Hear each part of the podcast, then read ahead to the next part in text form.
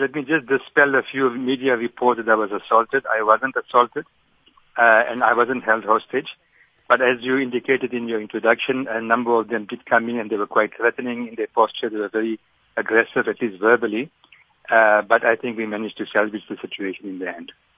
So the situation yesterday is as a result of uh, this move uh, by the Gauteng uh, uh, department to regulate Uber services. So how exactly do you plan on regulating them?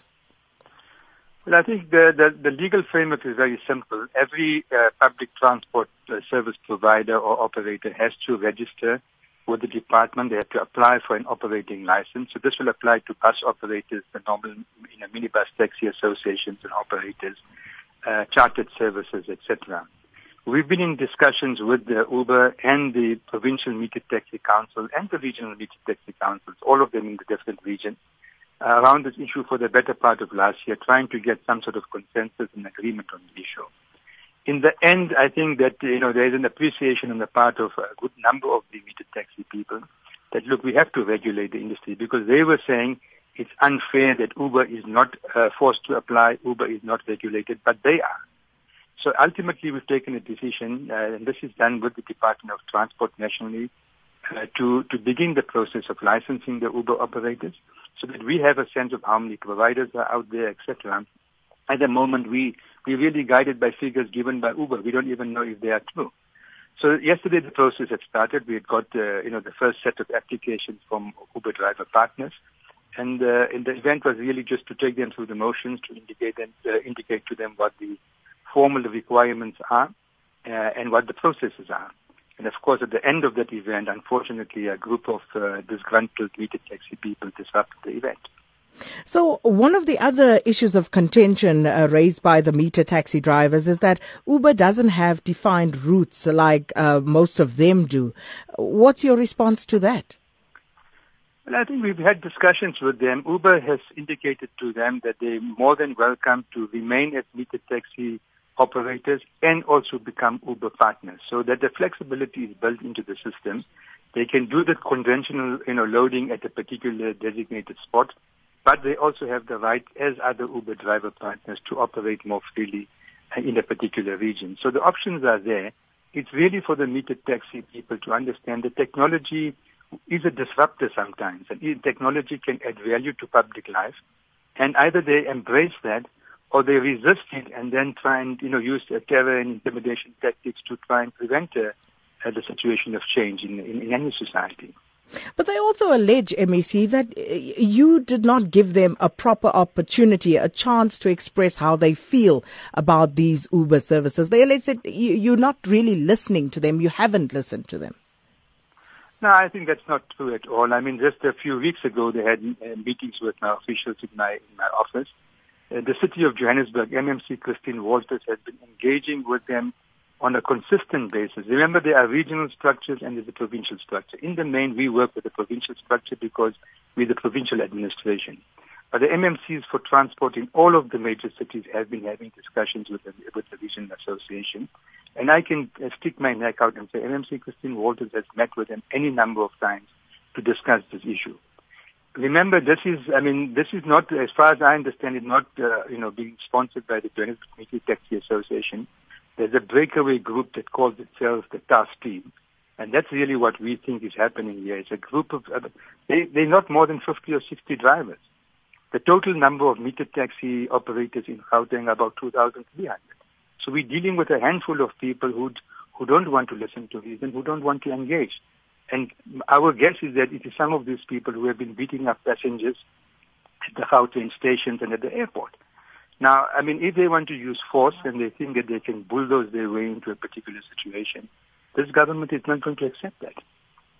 And how do you plan on policing this situation? Because, you know, taxis and taxi licensing has proven to be a bit of a bugbear. So how do you plan on uh, now when you include the Uber drivers, and how many of them are there? Because I understand Gauteng has about two thousand five hundred. But if you add that uh, to the mix, how do you plan on policing the situation? Look, it might not be possible to, you know, to, to, to protect every person in every, you know, in every street, because Uber operates across the, uh, a wider geographical area. But in general, we have had discussions with the security services. We are extremely concerned about the broader sort of development of violence within the taxi industry as a whole.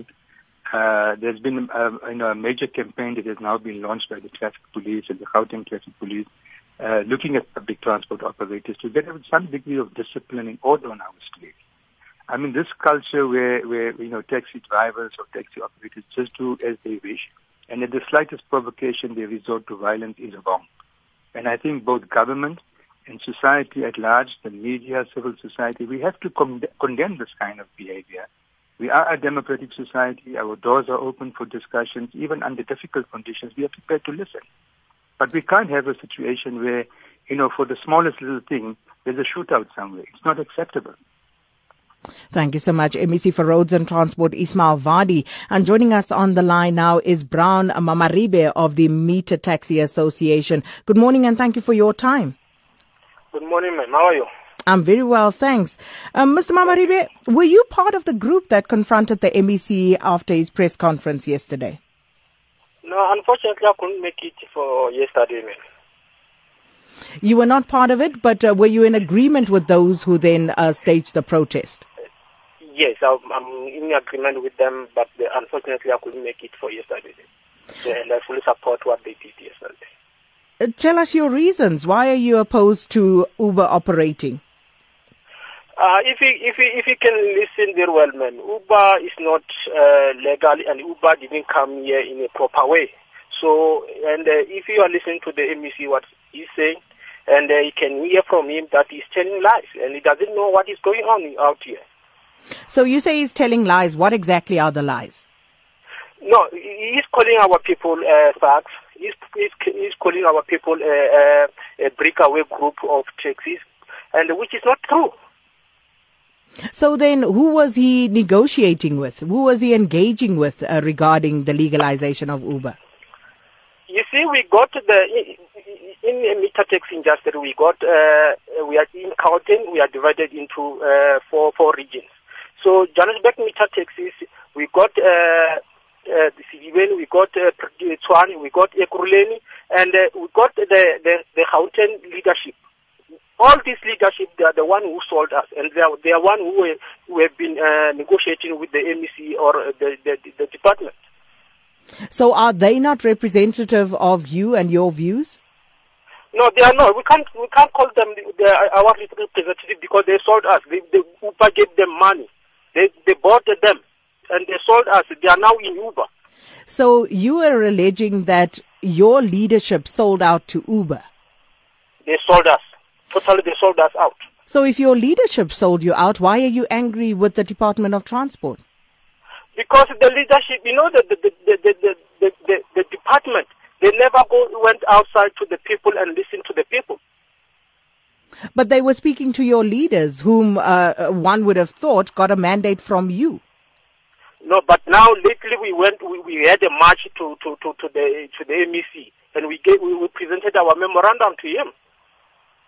So what's going to happen now? What are you going to do with your objections? No, we we need to, to, to, to resolve this problem, man, because you know it's very it's very it's very it's very sad to, to, to listen to the M E C calling elderly people. We got very elderly people in our industry, and you know this industry, it has been a very peaceful industry in the country. But now but they don't listen to us. Um, well, he contends that they have been listening to you through your leaders. Um, isn't this something that you should take up as an association of meter taxi drivers with your leadership?